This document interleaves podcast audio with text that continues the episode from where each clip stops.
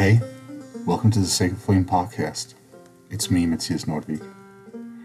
On this podcast, I'm exploring our ancestral story worlds. Some call them myths and mythology, but I think they're much more than that. Our ancient stories are the foundation narratives that can bring us back in balance. We need an archaic revival, a new force that's sourced from the old forgotten knowledge that was once transmitted in living stories and sacred settings. So let's gather by the sacred flame and revive the old ways of creating community in the world. Let's listen to nature.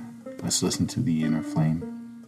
Let's reconnect with our ancestors and cultivate the right relationships with the other than human beings in the world. In this episode, I'm talking about ritual and magic, things that I know a lot of heathens out there are searching for answers to. I'm not going to give you a step by step guide to how to do these things because there isn't really one. I'll tell you what I think ritual and magic is, how I think we should approach these things, as always undergirded by the wisdom of our ancestors and wise humans in our distant past, as well as I know them, I guess. And of course, as is customary for me, I'll let you make up your own mind about the subject. But before that, I'll tell you an exemplary story on the subject. This story is about Thorfinns Karlsefni, who went to Vinland and his obstinate crew, crew member Thorhallur Veiðimaður, the huntsman. And as the brilliant bohemian composer Gustav Mahler once said, tradition is nurturing the flame, not worshipping the ashes. Thanks for tuning in. Oh, and before I get to the story of the day, uh, I just want to let you know that if you're interested in my translation of the Prophecy of the Seers, Völuspá, the second edition, now with Baldur's Dreams, um, it has been released at the hyldyr.com. That's uh, H Y L D Y R.com. And there you can also find my translation of the Danish and Norwegian rune poems, as well as the little book of Viking age symbols that I've written with Joseph Hopkins and Jackie Alberts, who's created the art for it. So don't hesitate to get these cool books now because stocks are already running low. And now onwards to the story. This story begins at the time when Thorfinns Karlsefni and his crew had reached Straumfjörður in Vinland. They'd sailed across the sea from Greenland to Helluland, then southwards to Bjartney, uh, crossed over to Markland, and reached Vinland. There they found an island that they called Straumey. It was full of birds and wildlife, and Thorfinn and his men collected many eggs and fish. But over the course of the winter, their supplies began running low. And when spring finally came, the fish were hard to catch because there were harsh storms that were raging all around the island. Now, a man among Thorfinn's crew was called Thorhallur.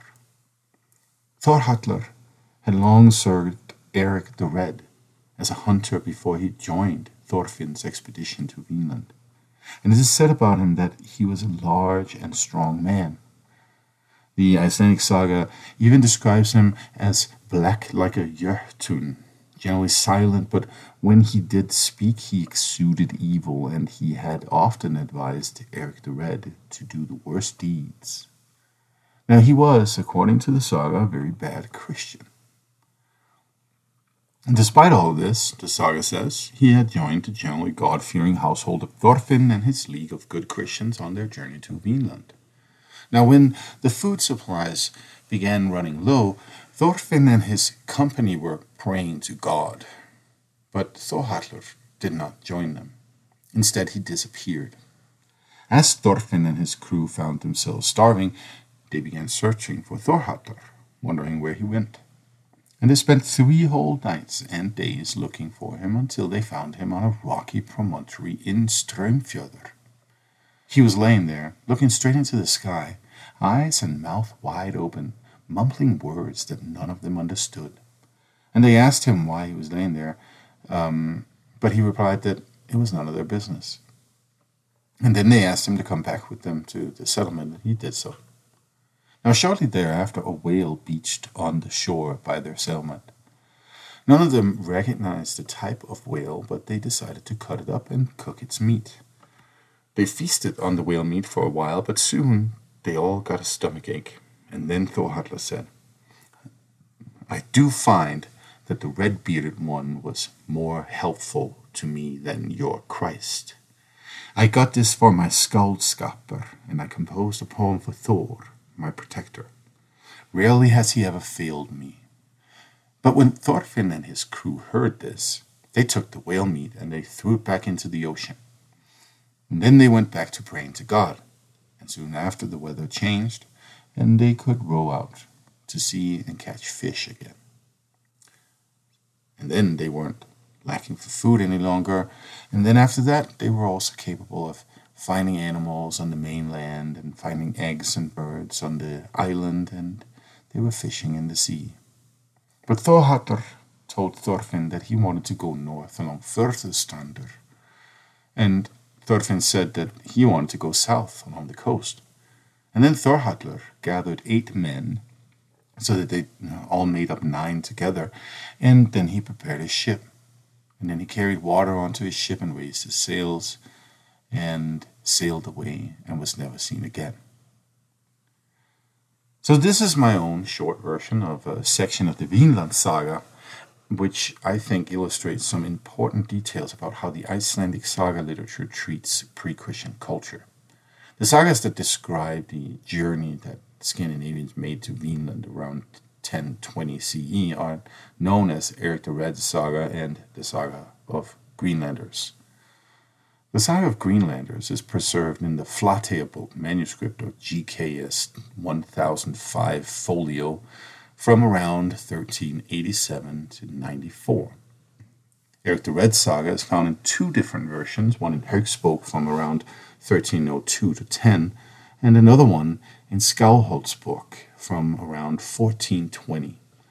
So, as always, we find that the stories in their written versions are much younger than the time that they are said to take place. We, of course, know that Scandinavians reached the shores of Vinland, North America, in the form of the island that they called Strömøy, that we now call Newfoundland, and that it was in roughly 1020. The remains of a Nordic building there is accurately dated to 1021, and the descriptions of the location in the saga generally match the area in Newfoundland. What we don't know, of course, is what actually transpired in that location. We don't know if the crew that went there first and foremost included a man named Thorfinn. It's likely because the saga is, after all, attached to um, these ancestral memories of Icelanders but we don't really know it. And we don't know if there was another man, as the saga says, named Thorvaldur, or a man named Thorhallur, or a man named Bjarni, or a woman named Freydis, or a couple of Scottish slaves that had the ability to identify grapes, so, and therefore called it Wineland or Vinland, according to the story.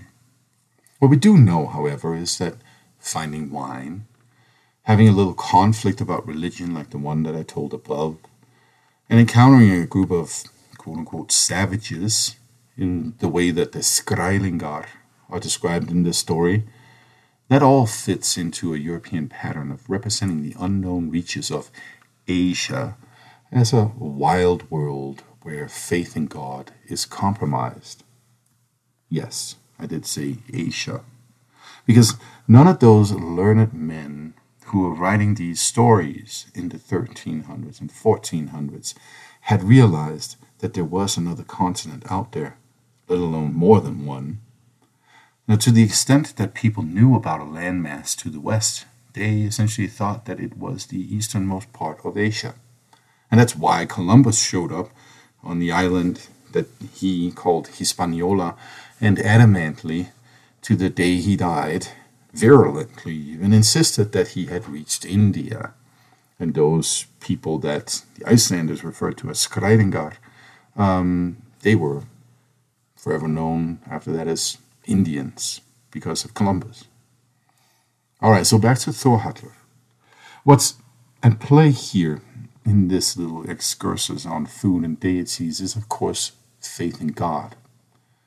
When you're at, out there in the world, according to these saga writers, you'll find yourself in situations and moments where your faith will be tested by the naturally ungodly and heathen physical world, which always drives you toward the sin of the flesh, away from the piety of spirit, towards idolatry, and all of that.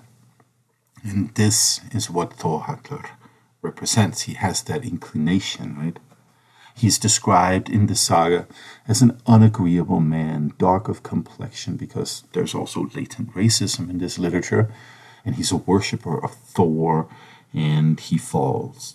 He falls to the temptations of returning to the old ways of idolatry, rituals, to ungodly beings worshipping old Redbeard so that he can feed himself, enjoy the bounty, bounties of the physical world, but then, of course, lose the rewards of the spiritual world. He performs a ritual, a hunting ritual, a ritual that brings him a whale sent there by the wind racer, the one who braved the deep sea and caught Jormungandr himself, Thor. A pagan ritual, magic. And this is what today's episode is all about ritual and magic. What is magic? What are rituals? And how did people do rituals back in pre Christian times? How do we do these things now? So, yeah, that's where we depart from. To think about a couple of important things concerning ritual and magic. And you might be wondering why I'm lumping ritual and magic together in the first place. You might be thinking that rituals, ceremonies, blot, and sumbel, as they're called in Nordic heathenry, um, are different from magic. Maybe you're even thinking that true heathens don't do magic. That's for all the witches out there or something like that. And I guess that might be the case today, I mean, maybe not. But at the end of the day, the only reason you might be thinking like that is that that one thing I keep coming back to in these podcasts episodes over and over, the thing that changed European life forever, the thing called Christianity. And I know that I sound like a broken record, but there's no getting around that phenomenon, this, this abrupt shift in religion that occurred in Europe. If one wants to fully understand what life was like before that shift took place, to understand these modern conceptions and separations of ritual and magic, we have to rewind to the medieval England, right around the time when those Scandinavians traveled to Vinland, the period between 995 and 1025, when Elfric of Eynsham wrote some 160 sermons during his lifetime. He was a very prolific author. Um, you see, Elfric was a very influential man.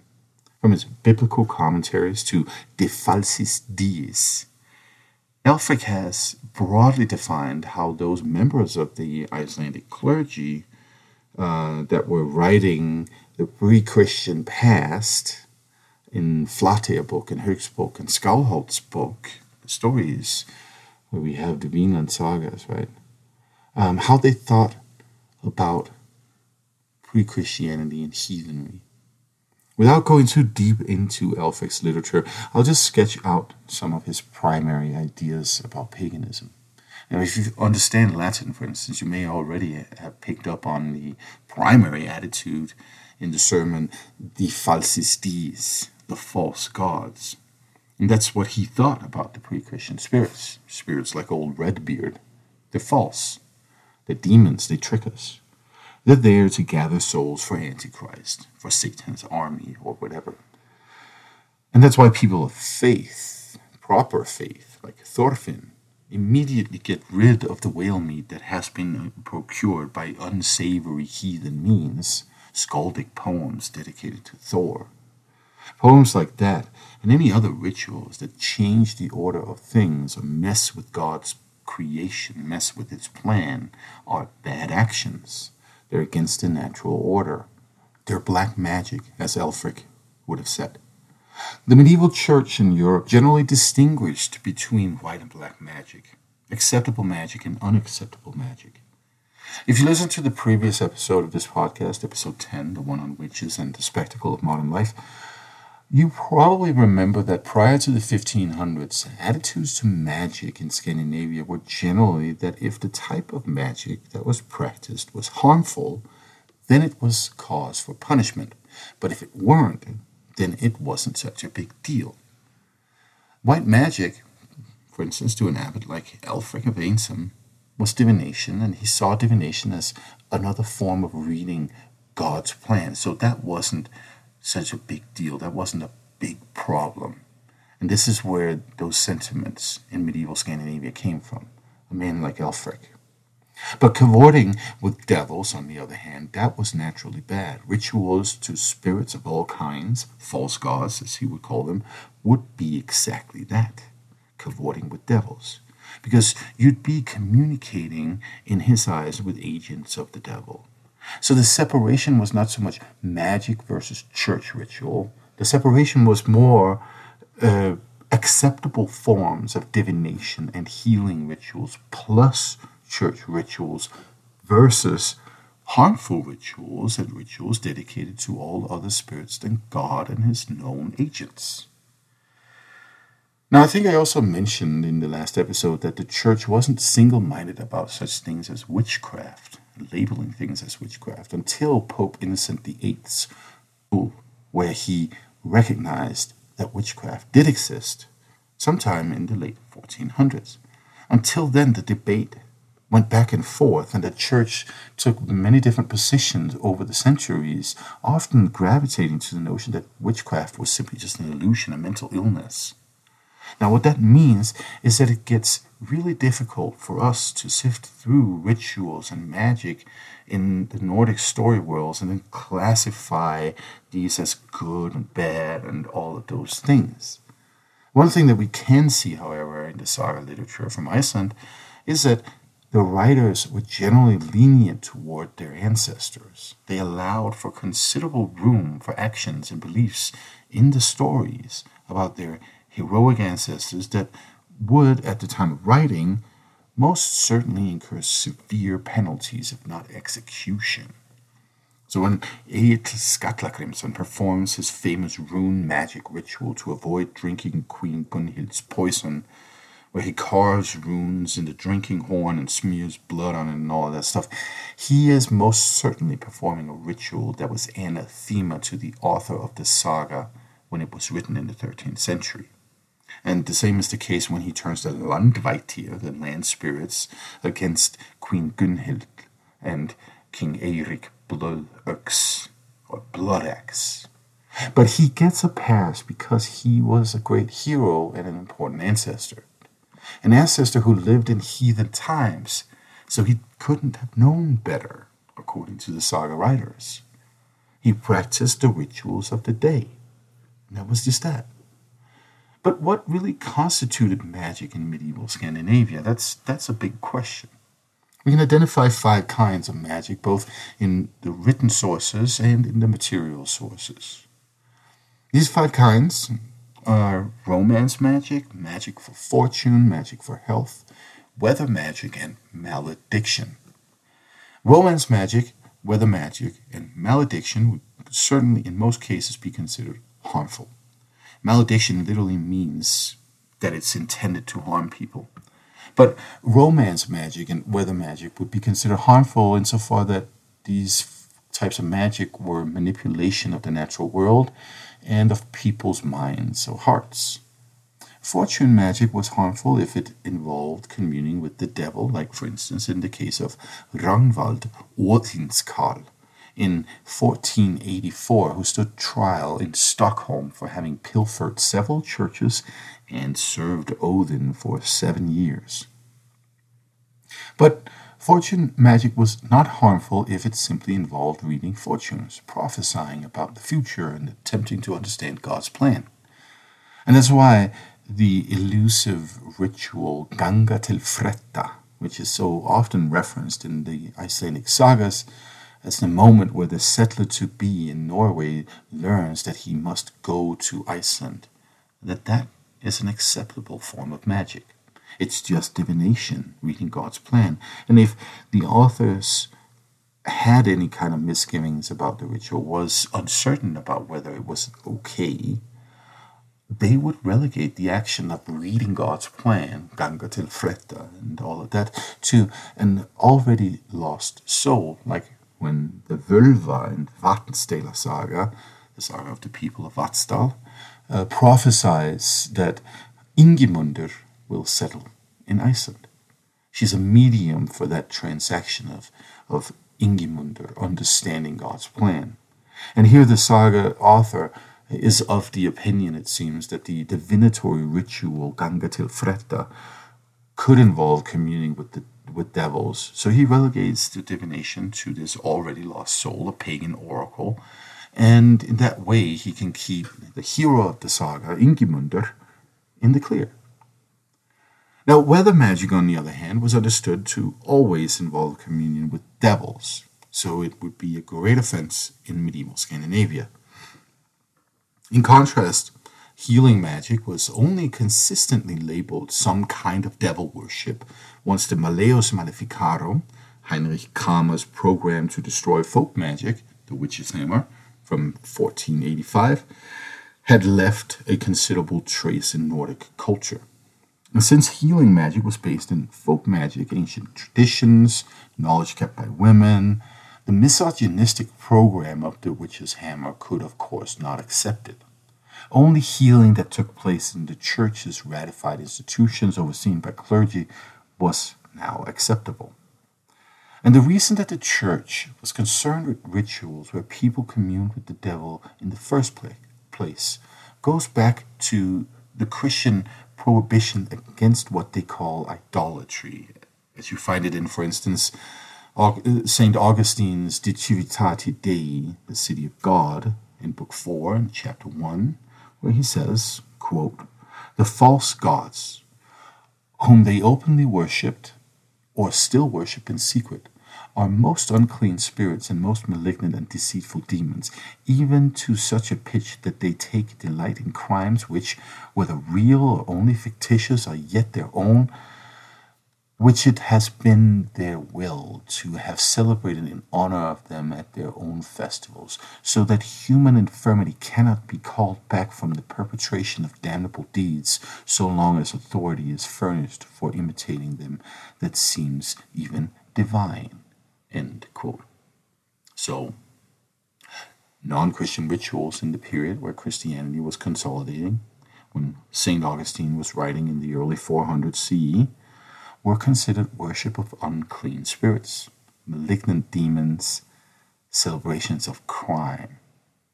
This notion persisted as Christianity spread and consolidated outside of the Roman Empire, and it intensified in the medieval period, culminating with the fundamentalist doctrines of the early modern era, era when Protestants and Catholics began competing over who was the most Christian of them all in the period from the 1500s and onwards. So, wherever members of the clergy saw or heard such inappropriate non church rituals, they cracked down on them as hard as they could. And the Icelandic law code Grágás illustrates this sentiment very clearly. It goes, quote, Men skulle trua á ein Guð og á helgaminn hans og blota eigi heiðna vettir. Þá blota hann heiðna vettir ef hann sýnja feð sitt öðrum en Guði eða helgum mönnum hans.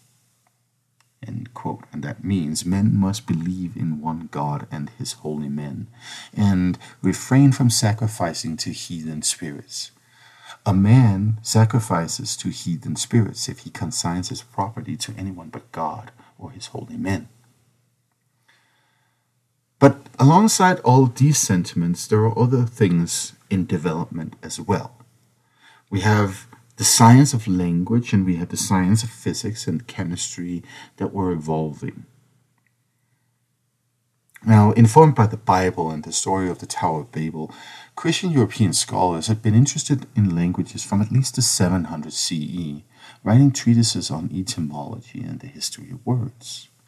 Treatises like Rabanus Maurus's De Inventione Literarum, The Invention of Letters and Literature, and Isidore of Sevilla's Etymologiae, or Etymologies, they all circulated among scholars from that period and onwards, um, and contributed to research in languages and especially alphabets and letters. And then we have the works of Plato that was circulating as well.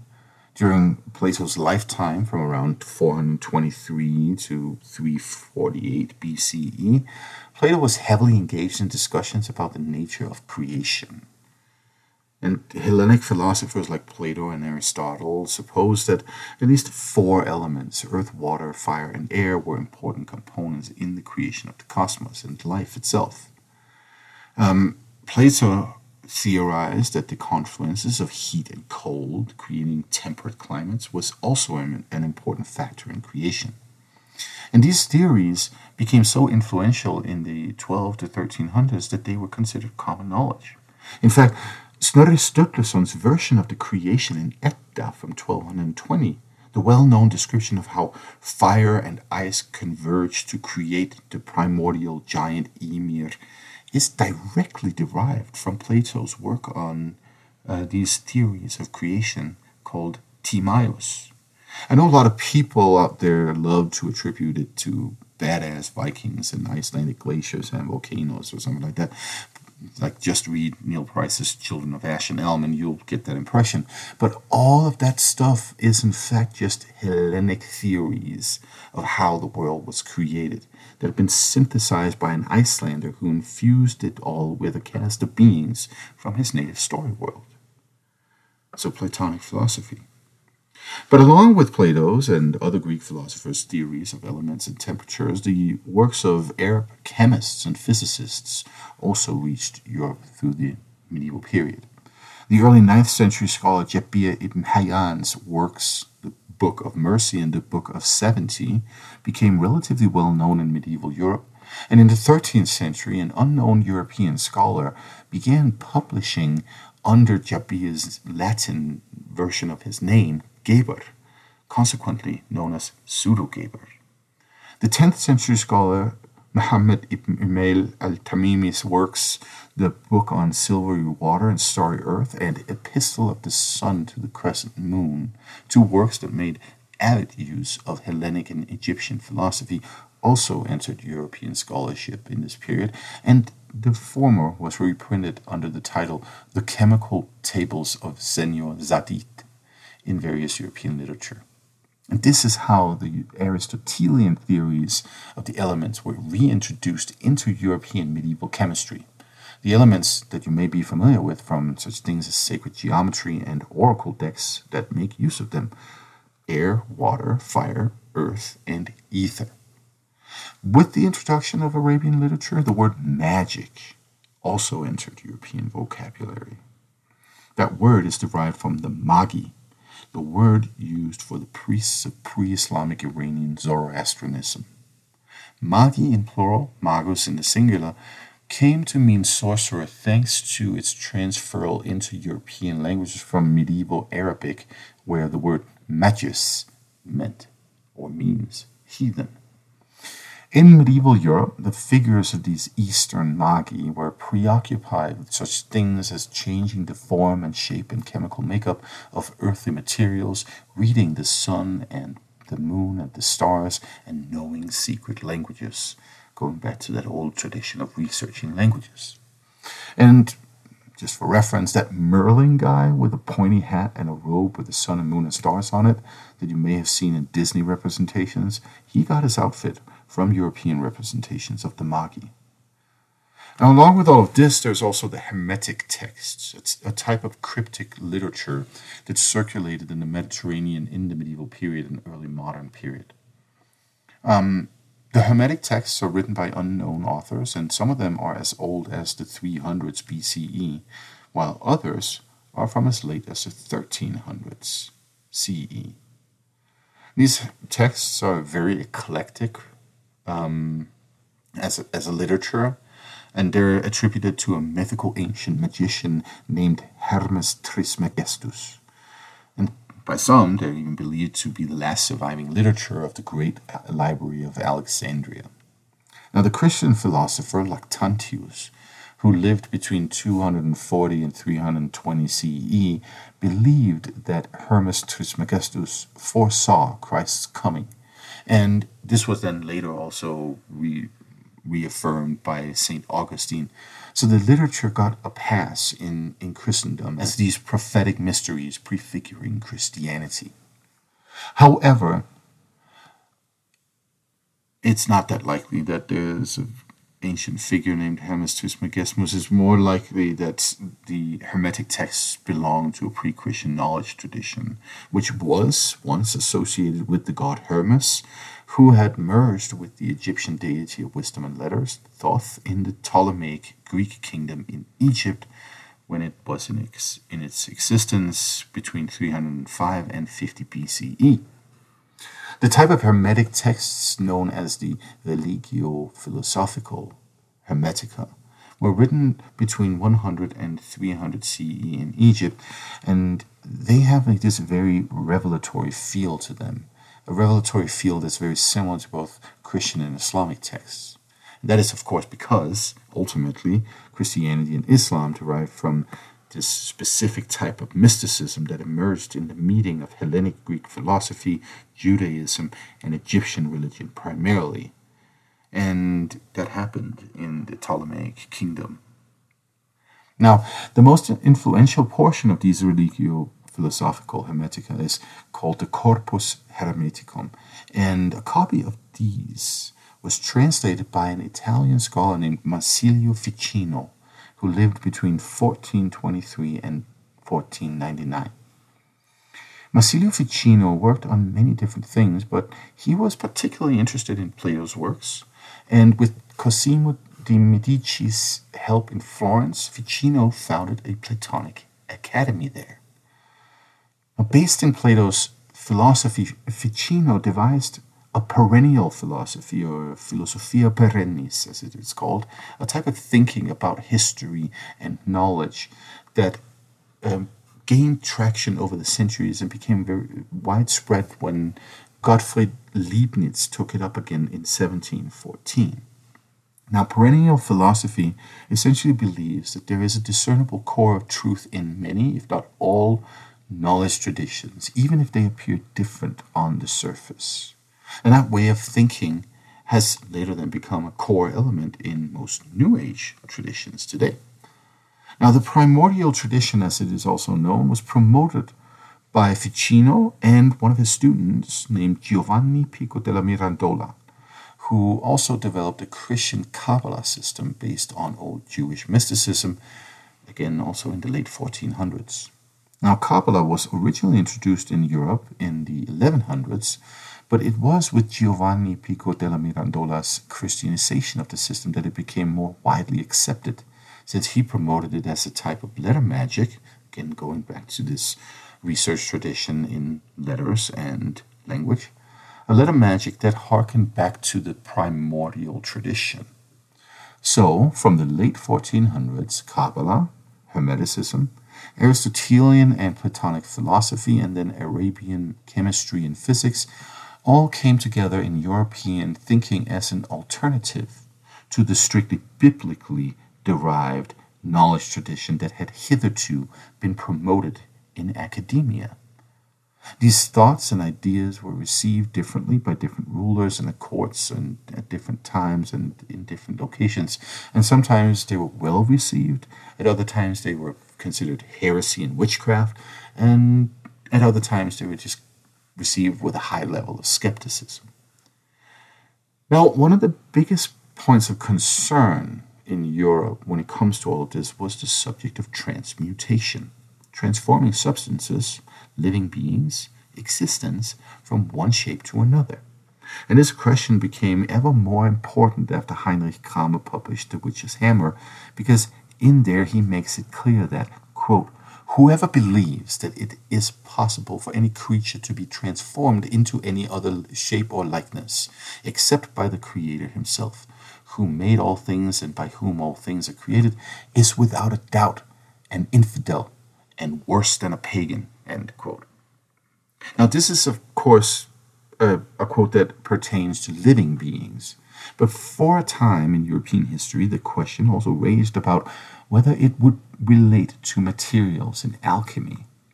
Eventually, it was settled that alchemy, the reshaping of material things, was okay in the eyes of the Lord, and it was in fact a way of working with God. And that's how alchemy was formally separated from magic. Now, the foremost expression in Europe of the idea that alchemy is separate from magic, and in fact a process where one works with God, not against Him, materialized in the 1600s as Rosicrucianism. Rosicrucianism emerged as a fictitious secret society described in three anonymous texts published in the German cities of Strasbourg and Kassel between 1614 and 1616. These texts describe the life of Christian Rosenkreuz, who led a secret fraternity of alchemists and sages that were bound by an ancient doctrine, the primordial tradition. Rosicrucianism combines Kabbalah, Hermeticism, alchemy, and Christian mysticism, claiming that these practices all harken back to the perennial truth about God's creation, the primordial tradition. And after the publication of these works, um, Rosicrucianism gained traction because the German physician Michael Maier, who lived from 1568 to 1622, publicly professed to be a member of the Rosicrucian order and then claimed that the order had its origins in ancient Egyptian religion, Brahminic scripture, Eleusinian philosophy, the Persian Magi, and the Pythagorean mysteries. The Rosicrucian Society has blossomed along with the Freemasons in the 1700s and 1800s and then paved the way for fantasies about an ancient wisdom and science about the nature of the cosmos in the European popular mind. However, alongside these mysteries of language, chemistry, and physics, and the secret brotherhoods, and the alchemical pursuit to make gold, and all of that stuff, we also have another tradition that was circulating in Europe. And this is the tradition of the magical sigils, mysterious signs, symbols, drawings that somehow reveal the secret of the universe, the tree of life itself. This is also known as the tradition of Solomonic magic. Now, this tradition mostly took the form of books on black arts, grimoires that listed the symbols and made them recognizable to those who were interested primarily in catching witches in the 15, 16, and 1700s. The most famous book on this subject uh, is the Clavicula Salomonis, the Key of Solomon. This book exists in multiple versions in different manuscripts uh, that are written in Italian and in English and in Hebrew from the period from the 16th to the 18th centuries. Now, one of the oldest versions is the Sloane 3847 manuscript, which is an English translation titled The Clavicle of Solomon, revealed by Ptolemy the Grecian from 1572. Ptolemy the Grecian. This attribution to King Ptolemy, the founder of the Ptolemean kingdom in Egypt, naturally connects the Solomonic sigils to the Hermetic mysteries, alchemy, and all of these things, and basically ends up with this claim that they all all of this stuff has their origin in Ptolemaic Egypt. Again, it's also one of the reasons that the Great Library of Alexandria is, is, is involved in all of this, right?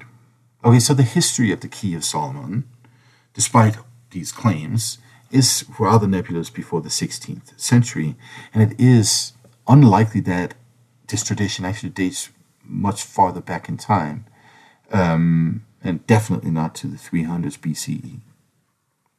It is most likely that the texts rest on shoulders, the shoulders of, of medieval Italian grimoires, influenced by Jewish and Arabian magical traditions. And when we dig into the sources for all of this, a uh, another interesting book known as the Lemegeton uh, can be very illustrative for all of that. This one was uh, compiled from multiple sources as late as in the middle of the 17th century. One of the recognizable sources, clearly recognizable sources, to the Lemegeton is the engraved Calendarium Naturale Magicum Perpetuum, the magical calendar from 1582.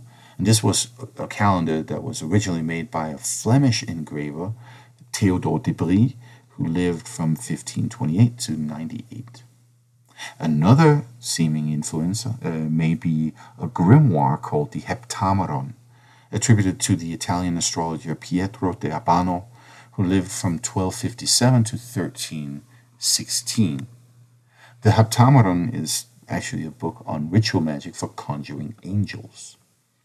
Now, a third source to the Lemegeton is certainly Heinrich Cornelius Agrippa's De Occulta Philosophia Libri Tres, three books of occult philosophy, which was written in 1531 to 33.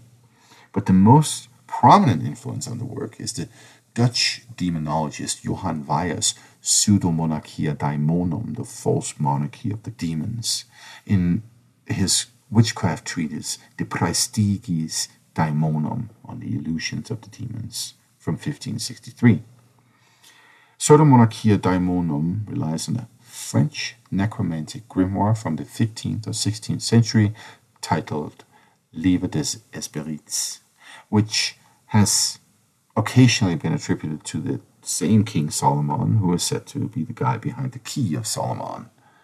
Now, an aside to all of this is the, all those Icelandic Galdrabæki or witchcraft books with seals and symbols that so many call Viking symbols, even bindrus that we find out there, like the Viking compass or Vegvísir from the 19th century Huld manuscript.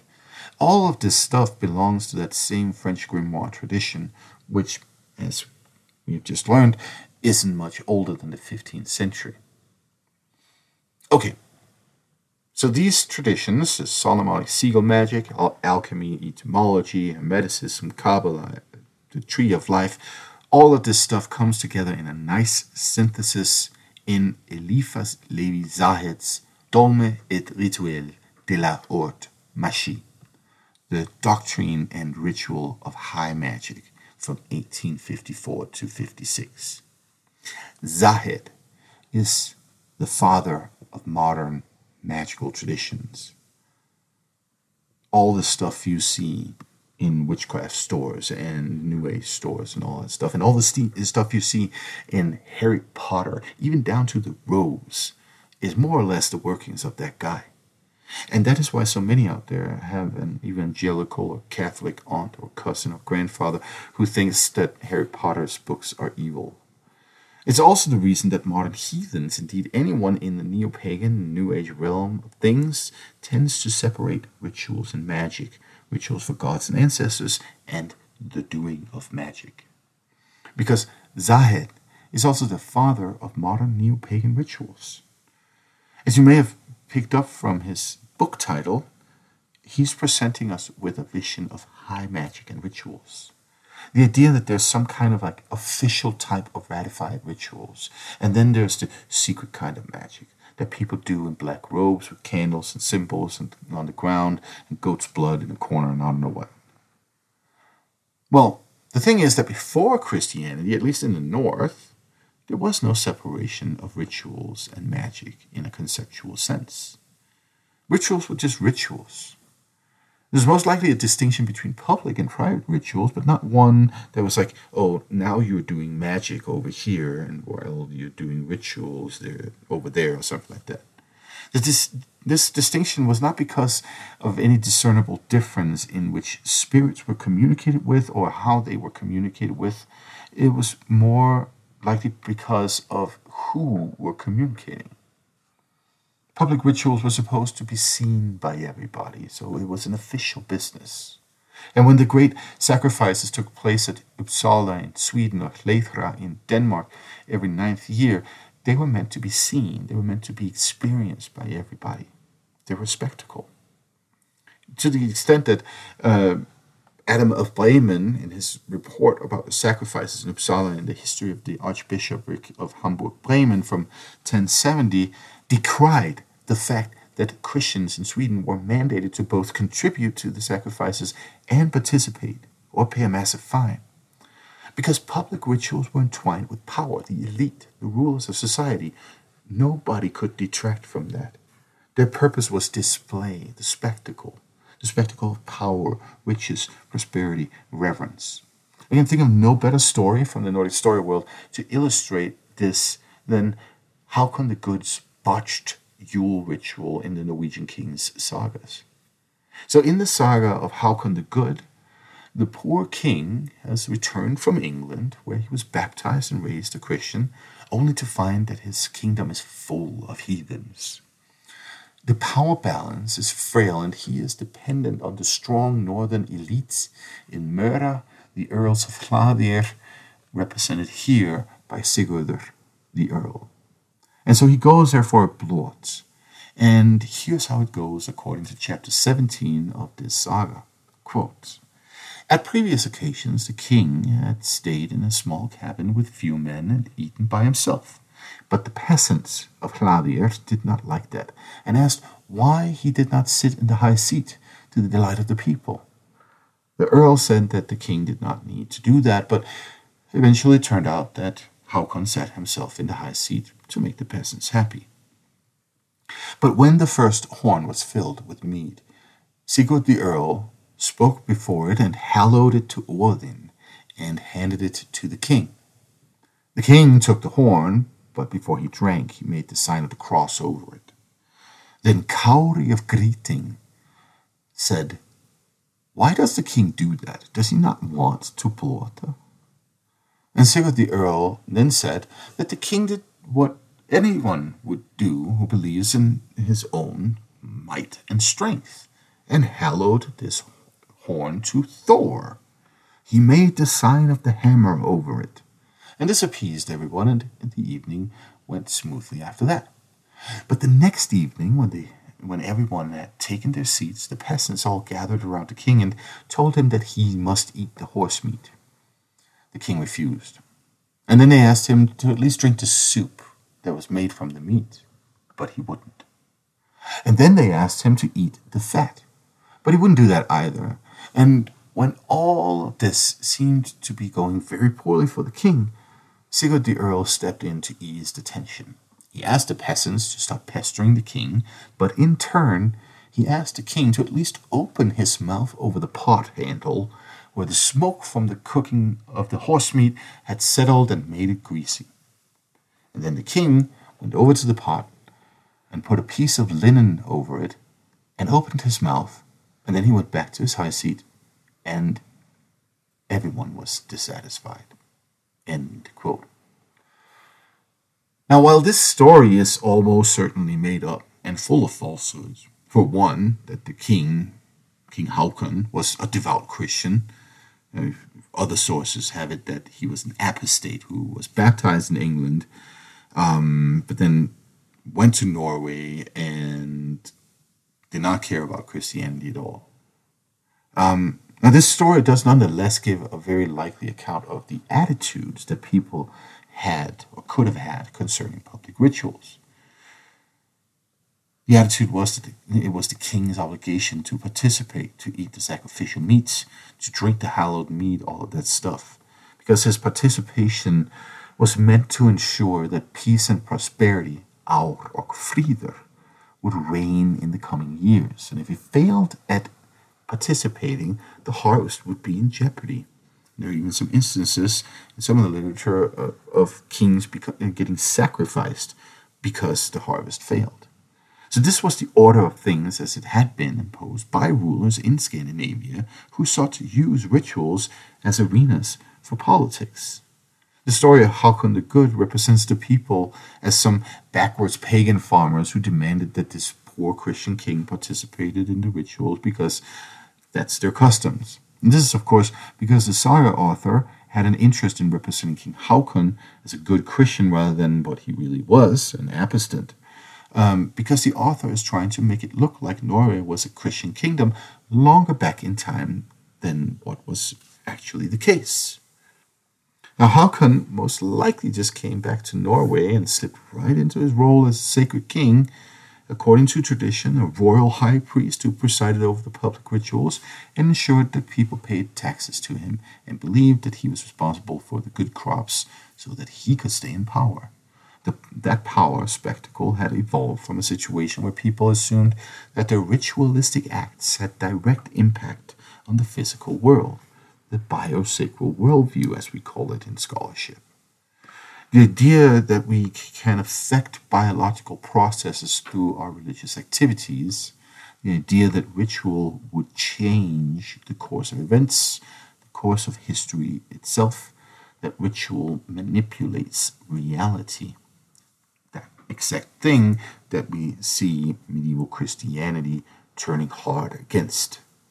Now, if the king did something else, then people would assume that the fabric of society itself would be ready to break. The bonds holding existence together, the bonds holding the Jötun bound, would break, and Ragnarok would ensue. Now, there's nothing to suggest that people didn't think the same way about private rituals. You, of course, don't have many sources to illustrate private rituals because, well, the sources mostly speak of public matters and leave out the inner lives of individuals and the menial ættir, the, the common folk. But in Sighvatur Þórðarsson's Austrfararvísur, we get a glimpse of how outsiders are treated during private rituals. Sighvatur lived between 995 and 1047, and at some point in his life, he was sent on a diplomatic mission by the Norwegian king Magnus the Good to Earl Ragnvald Ulfsson in Västergötland in Sweden. Somewhere in the forest on his way there, the forest called Eidskog, he came to a farm named Hof and asked for lodging. In his own words, this is what transpired quote, rätt till oss att häva. Hör vas atter en spördunk. Insätta knäff nännin nederlut. Furie utan. Orðgat feist af förðum flögt balk en þau sögðu. Hnektum heiðnja rekkar, heilagt við þau deila. kakkat inkval ekja armit rengar, en lenga, hreidong ek bid odins. erum heidin ver, reiði, rygur kvask, inn í eiga óþekk, sus mér, nekti, alva blót sem ulvi åtmin i bajsinum. which means I resolved to aim for Horth. The door was barred, but I made inquiries from in outside. Resolute, I stuck my down bent nose in. I got very little response from the people, but they said it was holy. The heathen men drove me off. I bade the ogresses bandy words with them. Do not come any farther in, wretched fellow, said the woman. I fear the wrath of Odin. We are heathen. The disagreeable female, who drove me away like a wolf without hesitation, said they were holding a sacrifice to the elves inside her farmstead. All right, now, again, we have to keep in mind that Sighvatur was Christian and he was turned away exactly for that reason. So, all the perspective we have on this situation is essentially his Christian perspective. But these heathens feared the wrath of Odin for letting a Christian man stay with them during Alvablot, as it has since been called, then their thinking is in line with what happens at public rituals.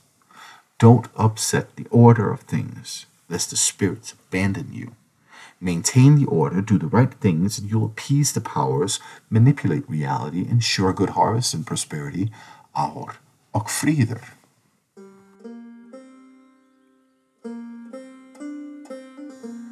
Before we continue this episode, I'd like to take uh, this opportunity to encourage you to support me on Patreon. A lot of time and energy goes into researching and putting my thoughts together, recording and editing Um, so it's great to have some support for all of that.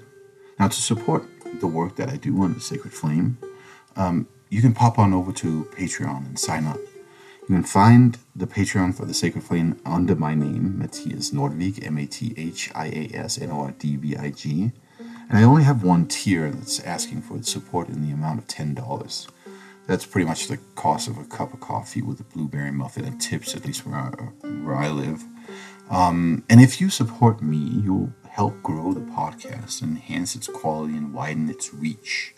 There'll also be goodies for patrons including the original manuscripts for each episode, special access to other things I create like books and events, and of course, a chance to communicate directly with me because I always respond to patrons. And if you can't afford it, don't worry about it. I'll still make sure that everyone gets a new episode of The Sacred Flame every month. That's the beauty of community support. Those who have the means will nurture the flame, and those who don't can still enjoy its warmth. And now, back to the episode.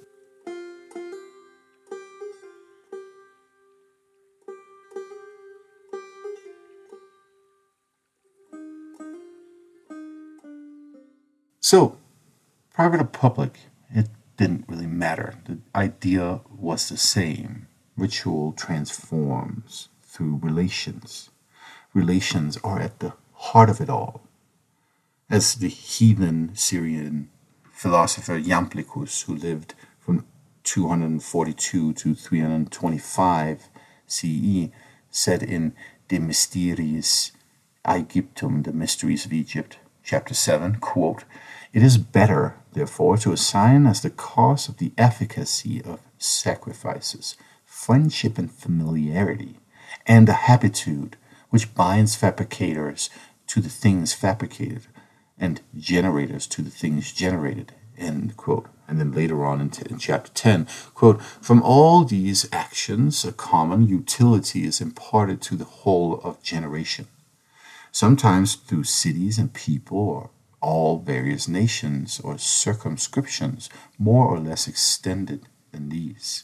But at other times, through houses or an individual, these causes impart good with an unenvying and exuberant will, unaccompanied with passion, conferring the benefits with an impassive intellect according to adaptation and alliance, one friendship at the same time, which connectedly contains all things, producing this bond through a certain ineffable communion. End quote. Friendship, bonds, communion. And that's what ritual is about. That's what magic is about. That this was at the core of Nordic traditions is evident not only in the previous examples that I gave, the examples that talk about relations in so many ways, but also in Ahmed ibn Fadlan's description of the Rus sacrificial ritual in 921 on the banks of the Volga River in his Risala. Ahmed ibn Fadlan describes how a merchant is having bad luck selling his goods, so he goes to the spirit pillars and prays. And then he gives the spirit pillars gifts in the form of food and drink. When he finally gets the deal that he wants in his business transactions, he butchers some animals and offers a portion of the meat to the spirit pillars, and another portion is used for public feast. And the merchant also gives alms to the poor. Now, on the surface, this ritual looks self serving, right? The man just wants a good deal. And this is certainly the interpretation that you'll find ibn Fadlan applying um, a similar attitude that the Christian authorities in Stock- Stockholm also had to Ragnvald Odinkarl's seven year service of Odin. These rituals are disingenuous, they're vulgar, there's no real devotion. But this is where heathen practices differ greatly from Christian and Islamic attitudes. Our relationship with spirit is not based on our personal individual bond with God as much as they're based on communal bonds, family bonds, a bond of friendship, the Eidbund. And that is evident in the Rus merchant's actions. His profits are shared, they're doled out to the community. Now, a system like that can, of course, be taken advantage of. And I certainly think that that was the case in Imperial Rome, for instance, during various stages of plutocratic and monarchical rule in Greece, and in the late Viking Age in Scandinavia, as we have seen in those examples of Uppsala and maybe Haakon the Good as well. The public sacrifices, as they're described in the saga literature and by historians like Albert Bremen, smack of what St. Augustine criticizes about pagan traditions. Not just because these accounts were written by Christians, but also because they actually did seem to go in the direction of public spectacles. Public spectacles that are designed to uphold power more than anything else. Much like the late Aztec and Maya rituals that took place around the time when the Spanish landed in what we now call Mexico. This was certainly also the case in pre Christian Rome, which gave us the saying bread and circuses, a derogatory phrase that characterizes a mindless people's relationship to their despotic rulers. They'll accept anything as long as they have food in their bellies and entertainment to look at, right?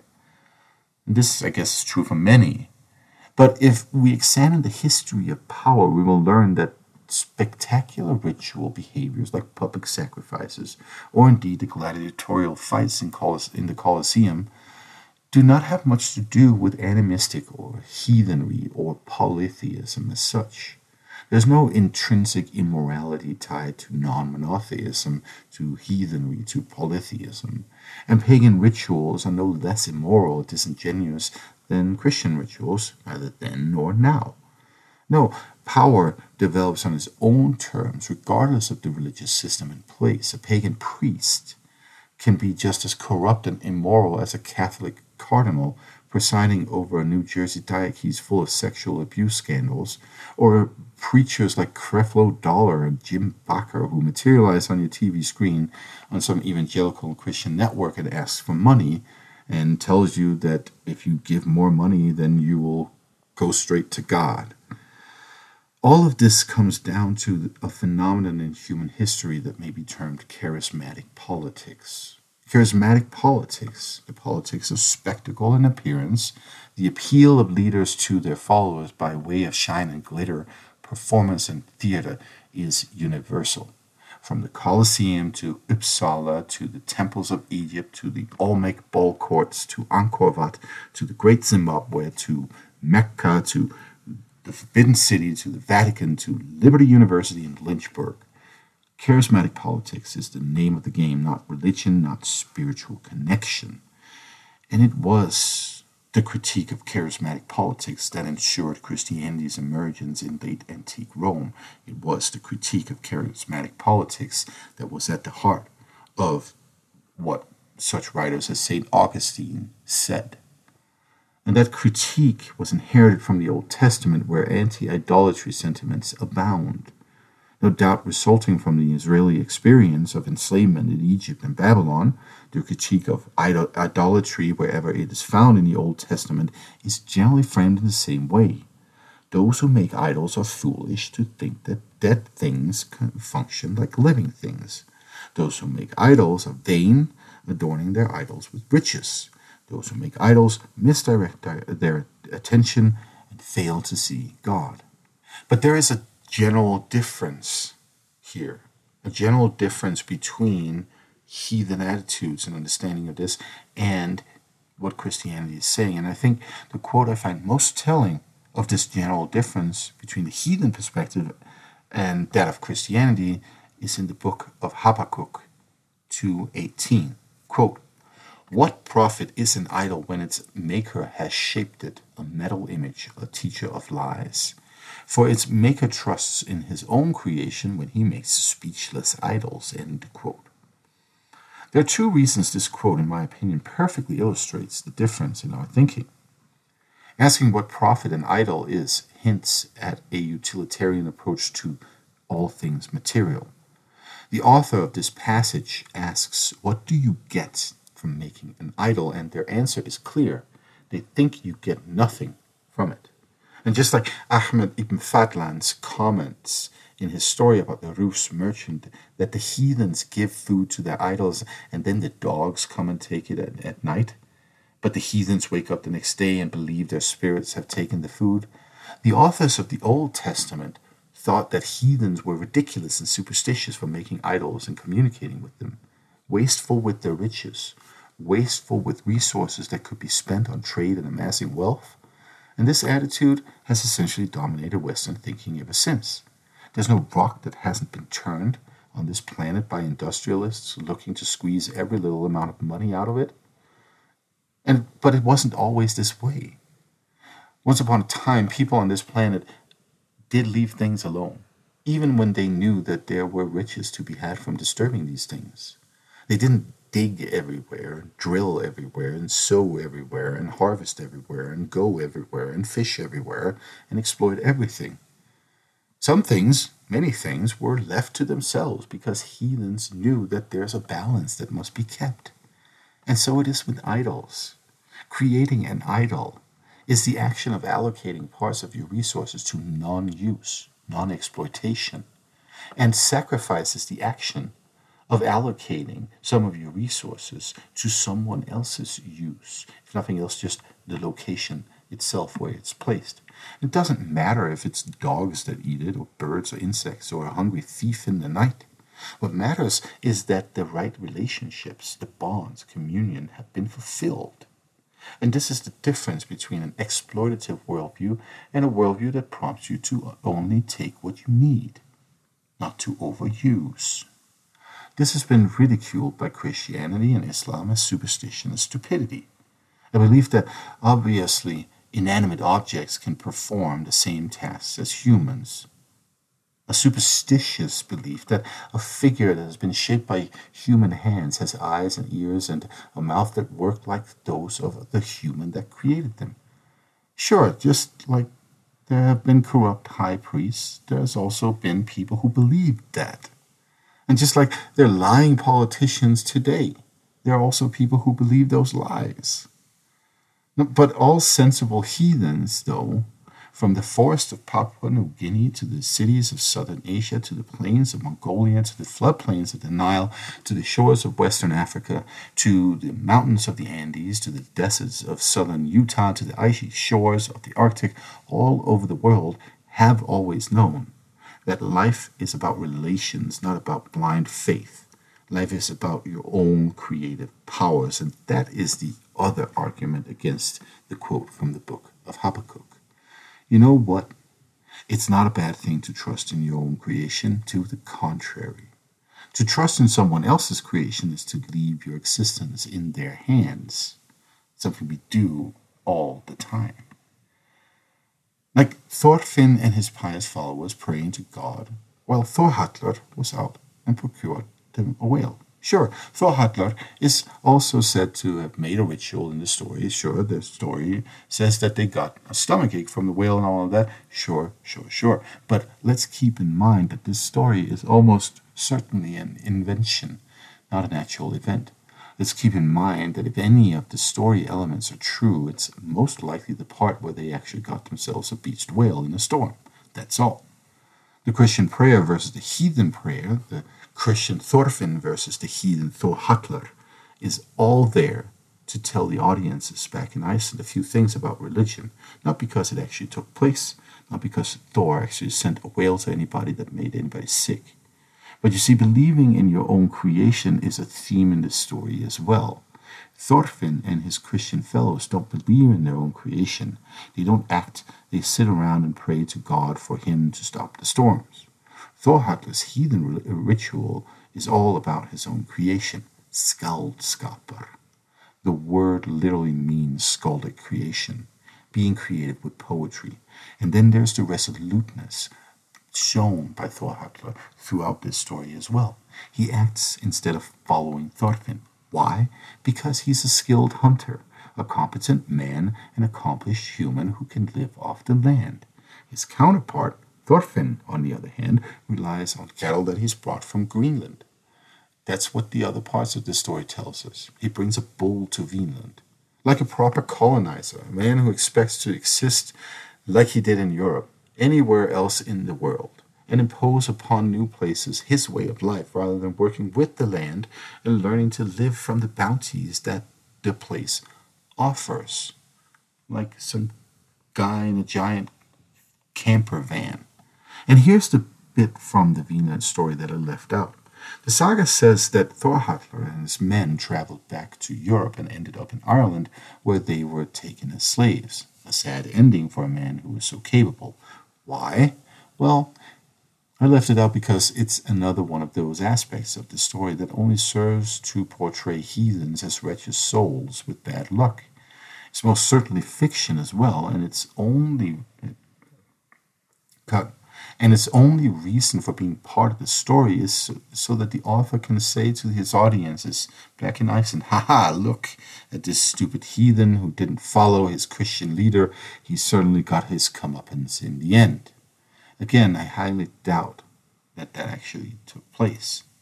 The author naturally doesn't like Thorhallr and his character because he defied the demand of relying on God. He relied on his own skills and abilities. His character exists in the story to demonstrate this problem of losing faith out there in the farthest eastern reaches of Asia or whatever.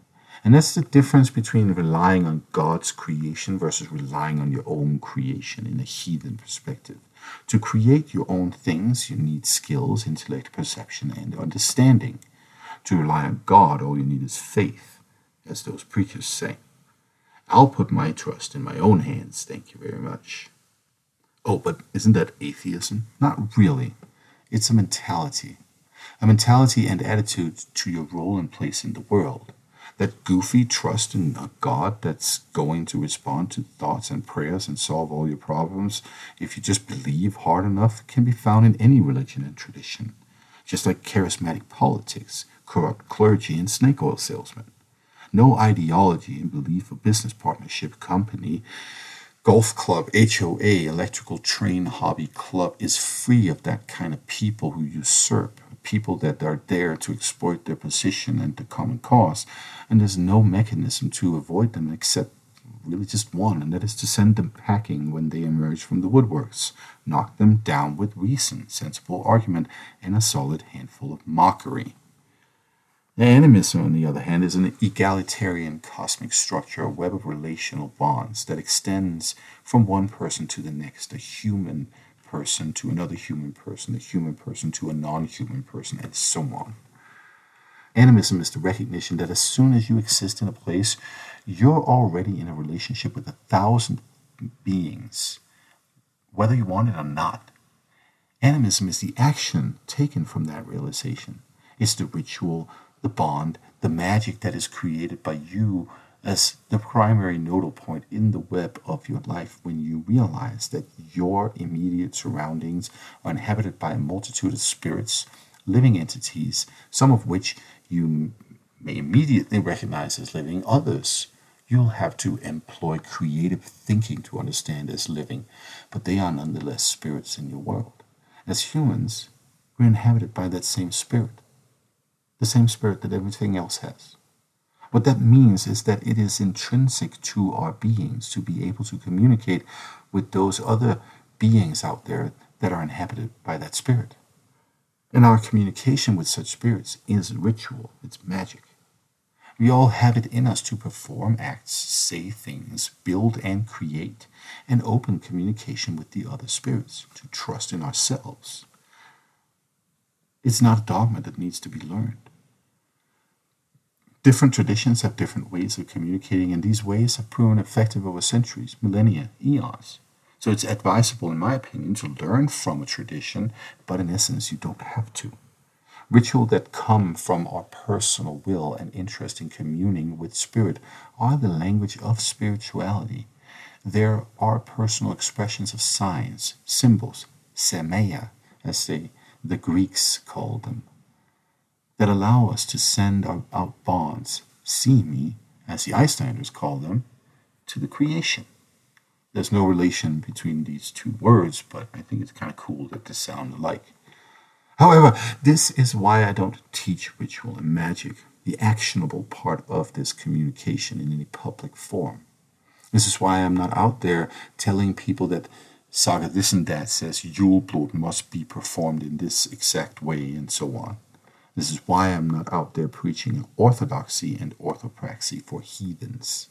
I believe that everyone has the capacity to create these ways of communicating on their own, and that they should cultivate these practices in the idea, away from the public eye. Like the heathens of Hof in Eidskogr during their Alvablot. Because I'm not in the business of charisma politics. I'm in the business of promoting independent thought. Now, some years back, I wrote a book called Asatru for Beginners. The story about how that book came into existence is actually a bit silly. You see, I was approached by one of these publishers that do data mining and only pay their authors uh, commission fees for writing books for them. This means that the deal for writing a book with them is that you sign over all your rights and certainly a bad deal if you think of it. But at the same time, I was planning on leaving the US and going back to Europe. So I figured that the commission fees would be a nice handful of money to get set up over there and start a new chapter in my life. Now, the publisher initially approached me about a book with a very different topic than True for Beginners. They asked me if I was interested in writing a children's book about the Nordic story world. I said yes, thinking that it would be a nice little contribution to American culture a book with Nordic stories written from my perspective, a mix of heathen upbringing, animism, the stories told in the ancient texts, and some creative input as well. So it did it, and Norse mythology for kids was born. And by the way, the opening story in that book about the loon diving down in the primordial ocean has not been nicked from Native Americans. I've gotten some questions about that from people who know similar stories from indigenous story worlds. And some readers out there have wondered if I took that from a Native American story and, and, and used it without any attribution, and that's not the case. The story belongs to a very common theme called the Earth Diver motif, which is present across North America all the way to Siberian or through the Siberian expanse into Scandinavia. The story has been told by peoples all around the Arctic Rim, including some of those who eventually became my ancestors in the Eastern Baltic right? The Sami, the Finns, the Crane, the Veps, the Chute, and the Kusinjeki, and so on. Now, I used the motif as a way to resolve an age old debate about creation stories in the Nordic story world. There are essentially two creation stories. One is the Earth Diver motif, which is alluded to in Völuspá, the prophecy of the seeress, and may also be working under some of the layers of the Ymir story in Snorri's Edda. The other one is the killing of Ymir, where the gods use his body parts to create the world. That story actually also has counterparts in Native American story worlds. For instance, in the Haudenosaunee creation story, where Sky Woman's flesh becomes the soil and her head becomes the sun. It's not exactly the same as the Nordic story, but uh, where Ymir's flesh becomes the soil, his bones become the mountains, and his blood becomes the sea. But there are similarities, just like with the Earth Diver motif. But yeah, I, I used the Loon Diver from Fenno Baltic Story Worlds as a way to resolve these discrepancies between Völuspá and Snorri's version of the Ymir story. Now, after I wrote Norse Mythology for Kids, the publisher uh, approached me about another book. Their data mining had yielded that a lot of people were searching for things like Asatru or heathen and pagan Nordic religion and so on. And so they asked me if I was interested in writing a book about that. I was a little more reserved about doing that and it's because I do not view myself as someone uh, who has much business telling my fellow heathens out there how to be heathens. I want you all to think independently, as I mentioned. And I was of the opinion that I should be using my academic knowledge to strictly disseminate historical information that heathens and others could then use as they please. But after some reflection and my own personal ganga til fretta, that action of looking for guidance that they talk about in the sagas, I came to the conclusion that I'd write that book. I'd of course seen what heathens were discussing out there in various groups and organizations and in cyberspace. I'd seen squabbles and the arguments, the meltdowns, and the many, many, let's just say curious, in my opinion at least, interpretations of people who have set themselves up as heathen influencers and authors and such with few credentials. So I thought that I'd at least give my contribution, my perspective, in a respectful way, a way that didn't straight up reject the many claims about our traditions that I personally find outlandish, but at the same time also didn't support them. And that's because I think it's important That people find their own way in this create their own thoughts, uh, if so inclined, also make their own mistakes. So I wrote this, in my view, cautious and balanced representation of our tradition from the perspective of my person as someone, in this matter, who stands between academic knowledge and the position of a practitioner who has been raised with the tradition. As a result, I did what I could to avoid telling people what to do as you may have heard in the episode on family sovereignty, episode number seven of this podcast, it is my opinion that heathen practices should take form from what each ætt believes is right to do. There shouldn't be any dogma, any official way of doing things, only the traditions of the ættir. A myriad of ættir, like that one at Hof that Sighvatur encountered a myriad of ættir who can and should have the prerogative only to share their customs with those they find worthy by their own autonomous standards. Now, since I published the book, I've gotten questions from readers about why I don't describe more in depth what kinds of rituals there are and how to do them. In fact, as, as far as I'm aware, it's the most common serious critique of my book. Well, the reason is that I won't tell people how to do rituals. I won't give you a recipe for that. The reason I don't give people a recipe is that there is not a single form. There is, as I said, no dogma, no liturgy, no authority on how you should connect with spirits. There are some literary sources from a period in European history which was very different from our time the saga literature, the historical literature from Scandinavia, and so on. In my opinion, that literature is not particularly applicable to our current way of life. And as an author of a book on mod, um, the modern way of connecting with the Nordic spirits, I of course have the same problem as the heathen community at Hof in, in Eidskog. I have no personal relationship with my with most of my readers. The way that I do ritual belongs to my ætt. It doesn't belong to everyone.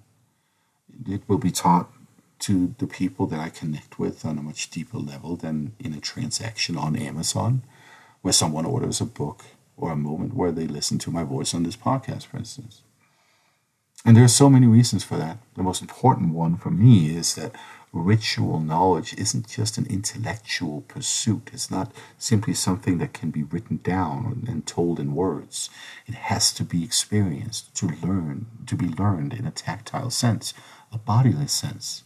It has to be learned as a communication in person of words and actions in the presence of material things, whatever they may be, by one person experiencing these things from another person. There can be no class on it, there can be no book on it. If you want to know what I do, you'll have to know me well as a person, not as an author or a podcaster, an academic, a spiritual leader, or whatever title you or someone else may have given me, which reduces, essentially reduces my being to a technical function in other people's universes. Personhood is at the core of learning this knowledge, and it's not just my personhood, it's also the personhood of the material things that are present. That requires presence, it requires time and intimacy. So, I have personally only taught a few people what I know and do when it comes to rituals. And I've only taught these people very few things, hardly all of it. And along the way, I've even had to stop teaching some people what I know because even though we thought we knew each other, we did not know each other on that level, on a level where the person is seen, heard, and understood the level where there are no labels, no artificial boundaries created around the individual, the level where there's only Thulur and Lotvatnir. I use the terminology from the historic tradition because it's impossible for me to translate it. And if that comes off as mystical to you, I do apologize, but it's because it cannot be reduced to a meaning in the English language. And it's important to understand that understand that a ritual, and for lack of better modern English word, magical universe, if it truly rests in a land based tradition, it cannot be translated and cannot be ripped from its physical context, from its inherent emplacement in the world. The, the, the feeling of the fire present at the ritual, the smell of the smoke, the smell of the soil, the smell of the trees, the smell of the grass, the smell of the plants, the feeling of the wind is not something that can be translated in a retelling. And if you try, you'll find that misunderstandings, misconceptions, misappropriations will invariably occur. If you try, you'll end up with a ritual spectacle, a ritual only performed for those, for the purpose of charismatic politics, a ritual that's only for display, ritual like the one that you find in a church or a mosque where all attendants are there to listen to a preacher and follow his words and go do his deeds.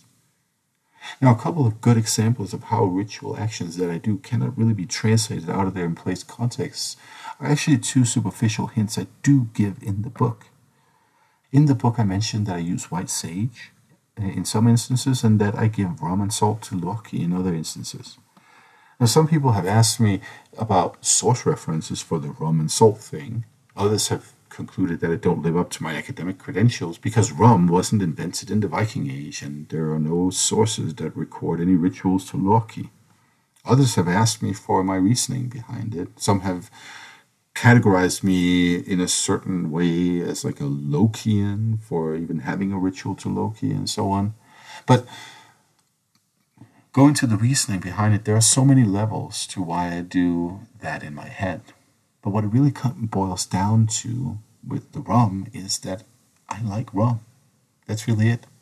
There's no mystery to that and no source to back it up. I've, of course, also been asked why I don't offer beer or mead instead of rum, since rum is not a Nordic beverage. Well, neither beer nor mead is particularly Nordic either. It's not any more Nordic than it is Egyptian or Ethiopian. Are we forgetting about wine in that as well? Wine is explicitly mentioned in the Nordic story world as a drink for Odin, yet I rarely see people offering wine to him. And, and I also rarely see, I don't know, Vikings sitting and sipping a nice glass of uh, Chardonnay or something like that, right? So, what's our selection of beer and meat actually based on here? What's the reasoning behind giving those particular beverages to the spirits? Well, I land on stereotypes. Stereotypes devised from the limited literature that we have available from the Nordic region. A reading of these sources that subsequently leads to a reduction of the pre Christian culture and ancient Scandinavians to a specific form of life. A negotiation of the texts that entirely relies on what we want to read into it. Rum can't be offered to Nordic spirits because it comes from the Caribbean. Mead is proper Viking. Um, we forget about wine because Vikings and wine glasses don't mix or something like that. Sure, man. Sugarcane, for instance, came from the Eastern Pacific and found its way to my country of origin, Denmark, in the 14th century by way of India, where sugar had become a popular commodity already in the 300s BCE. The 14th century is earlier than you know one of the versions of the Vinland Saga. Now, it's a coincidence of history that this sugarcane ended up as a primary commodity grown by kidnapped Africans in the Caribbean and then to be sold in the European markets. And the country where I was born uh, became one of the sugar centers of Europe in 1733, thanks to our newly acquired slave colonies in St. Croix, St. John, and St. Thomas, the islands now known as the U.S. Virgin Islands. Now, as a result, Flensburg, which is now the northernmost large town in Germany, uh, was once a Danish city and it became the rum capital of the north. Now, there's a lot I can say about that history of sugar and rum, which also has relevance to why I use it, but that's beyond the scope of this episode. I just have a lot of personal history with Flensburg, rum, and all of that. And and then I have, of course, a lot of thoughts about what kind of spirit spirit Loki is and what role he plays in the Nordic story world, at least for myself. So the practice of giving rum to Loki emerged sometime decades ago at this point. And salt has a similar story in my world. Salt is, contrary to what you might think, one of the most important minerals today. Without it, there would be no pharmaceutical or food industry. Salt was the most important component of lasting food supplies in Scandinavia back in the day, indeed in all of Europe until in the invention of refrigeration. In Denmark, salt was traditionally made from drying up seawater and collecting the residual salt. But in the 1920s, geological salt deposits were found in a location in Denmark that also happens to be where part of my family comes from. And then there's the folklore aspects of salt. Salt has a prominent role in folklore as a medium to ward off unfriendly spirits in everything from throwing it over your shoulders to lining your doorstep with it to fears of spilling salt on the table and so on. So it's very culturally relevant. And those are just some of the thoughts that have uh, gone into my use of salt as an offering to Loki. But what about the white sage? Well, as a white guy, writing in my book that I make use of sage, I've of course gotten called out for cultural appropriation because it's an indigenous plant used by some indigenous groups. And a few years back, there was a bit of an uproar uh, about how large scale commercialization of white sage was undermining local uses in places like California. You can check the article in the show notes where Helen Berger explains why buying sage at Walmart is cultural appropriation. But just like with the rum, my usage of that particular plant comes as a result of a personal history with it. Never mind how I was taught to use it, that's not a matter for public knowledge. When I wrote the book, I was living in an area where white sage literally grew in my backyard. The plant, a medicinal plant with a deep history in this area, had presented itself to me in the place where I lived. I have a deep personal history with it as one of the plants that grow in the spot where I at the time practiced my land based spirituality, where connected with the, my world.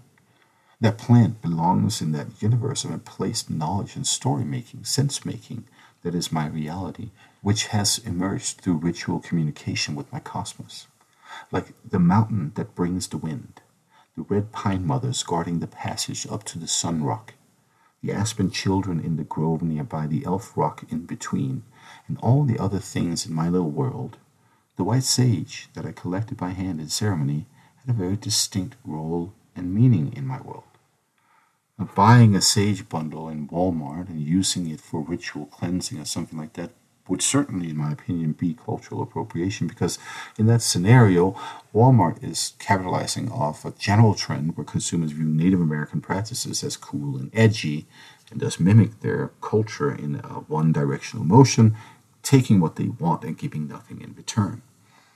After that transaction, Native American communities are no less marginalized no less undermined than they have been for centuries.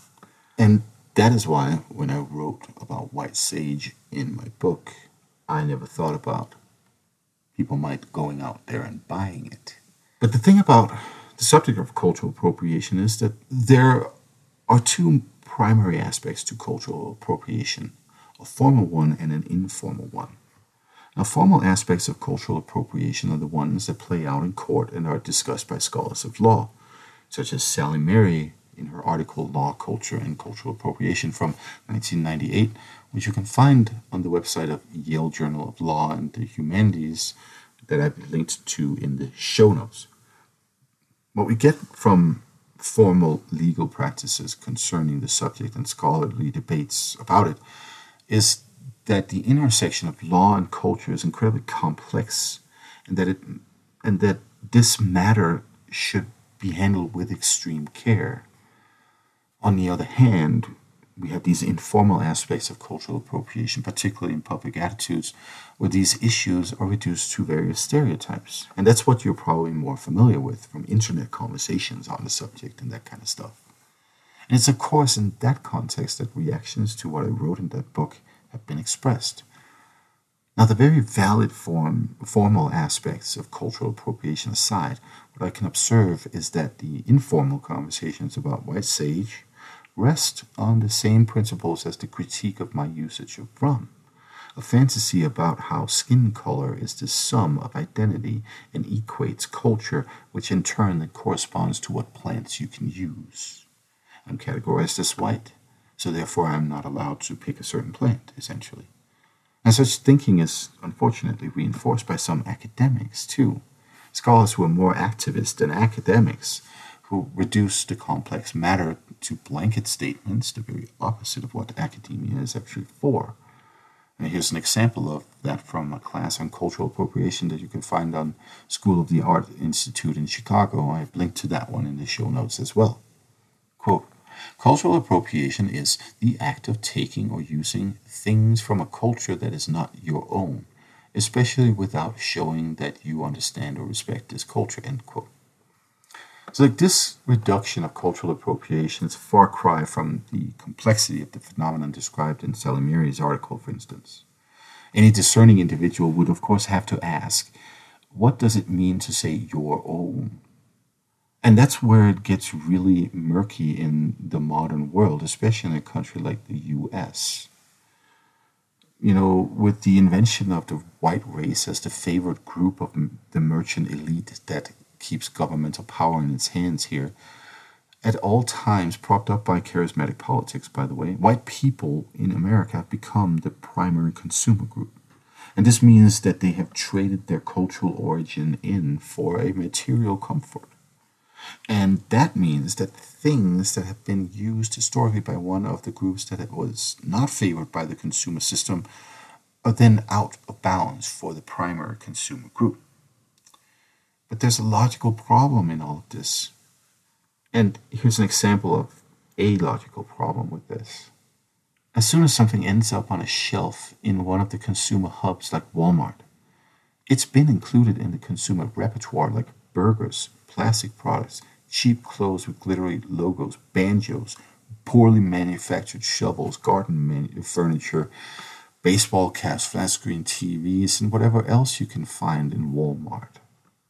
In that process, the including of the material into the consumer repertoire, the main consumer base may now call that product their own. But on an even deeper level, one must, of course, ask what it even means to claim ownership over a culture, a plant, an object that some humans made or used decades, centuries, millennia ago. Um, obviously, there are some fundamental differences here um, between my personal situation and Native American communities. But if I go to my personal situation um, as somebody with a background in Denmark, well, pork rinds are a traditional staple of Danish cuisine. They're everywhere over there. But when I, as someone who who's lived for quite a while in Denmark, get a little nostalgic for that country's cuisine here in Colorado, I'll need to go to a bodega run by Mexicans to get the pork products that are integral to what is over there considered Danish identity, I guess.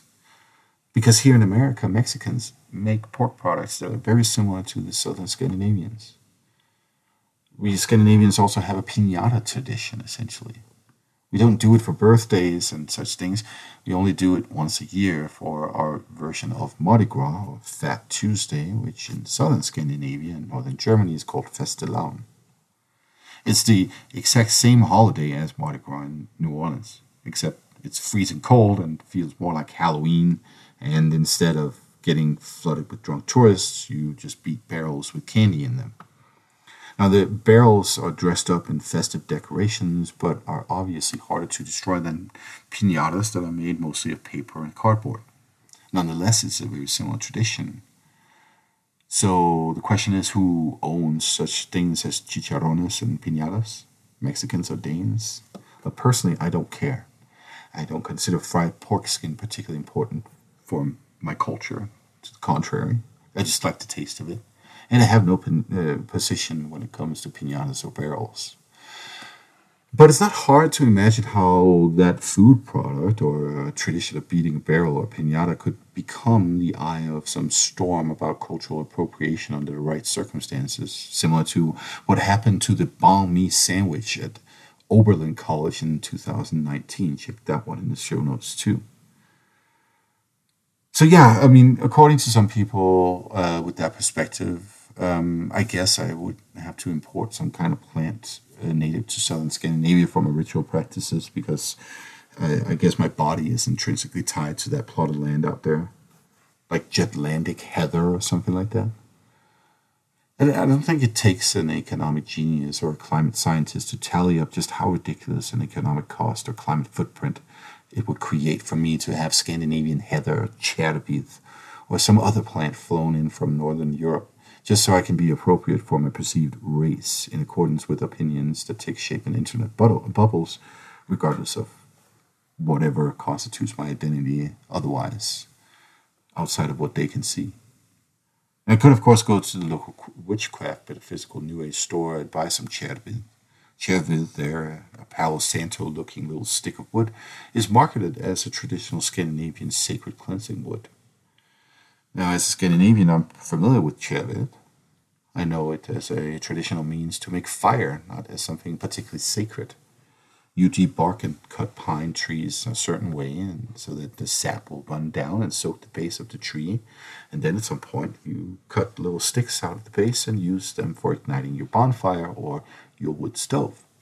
A very utilitarian process, nothing sacred or magical about that, unless, of course, if you want there to be. Now, I can buy these at the local witch's store, or I can order a whole box of fat wood, which is essentially the same thing from Billy Buckskin on the internet and get, as the website says, 100% natural fire starters for my wood stove, and if I so please, I guess also, I suppose, Scandinavian version of Palo Santo or something. Or I can go out into my yard or the natural world that surrounds me right there where I live and find the plants I need for whatever my purpose is ritual, ceremonial, mundane, you name it. Knowing the land, interacting with it, Getting stuff shipped, ordering and paying for it over the internet has considerably higher costs on everything from the environment to humanity than me moving my feet a couple hundred yards up a mountainside and picking a plant by myself. You can, of course, argue that I'm missing something because of my privilege. That's not impossible, but we should also consider that privilege is a fickle thing as for myself, I embody a variety of identities, some of which, in terms of my Eidbund, were not always considered white or even civilized or anything like that in a Scandinavian context.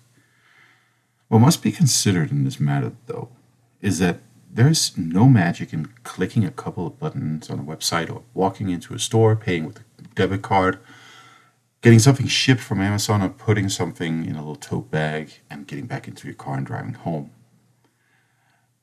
However, there's all the magic in the world in a situation where you make the effort to find a place that's meaningful to you, establish the important connections to that place and its spirits and all the living beings there, ritually communicating with, with these beings and the plant that you need, for instance, picking it at a certain time of day or night, in a certain type of sun or moonlight, in a certain wind, after a certain weather event.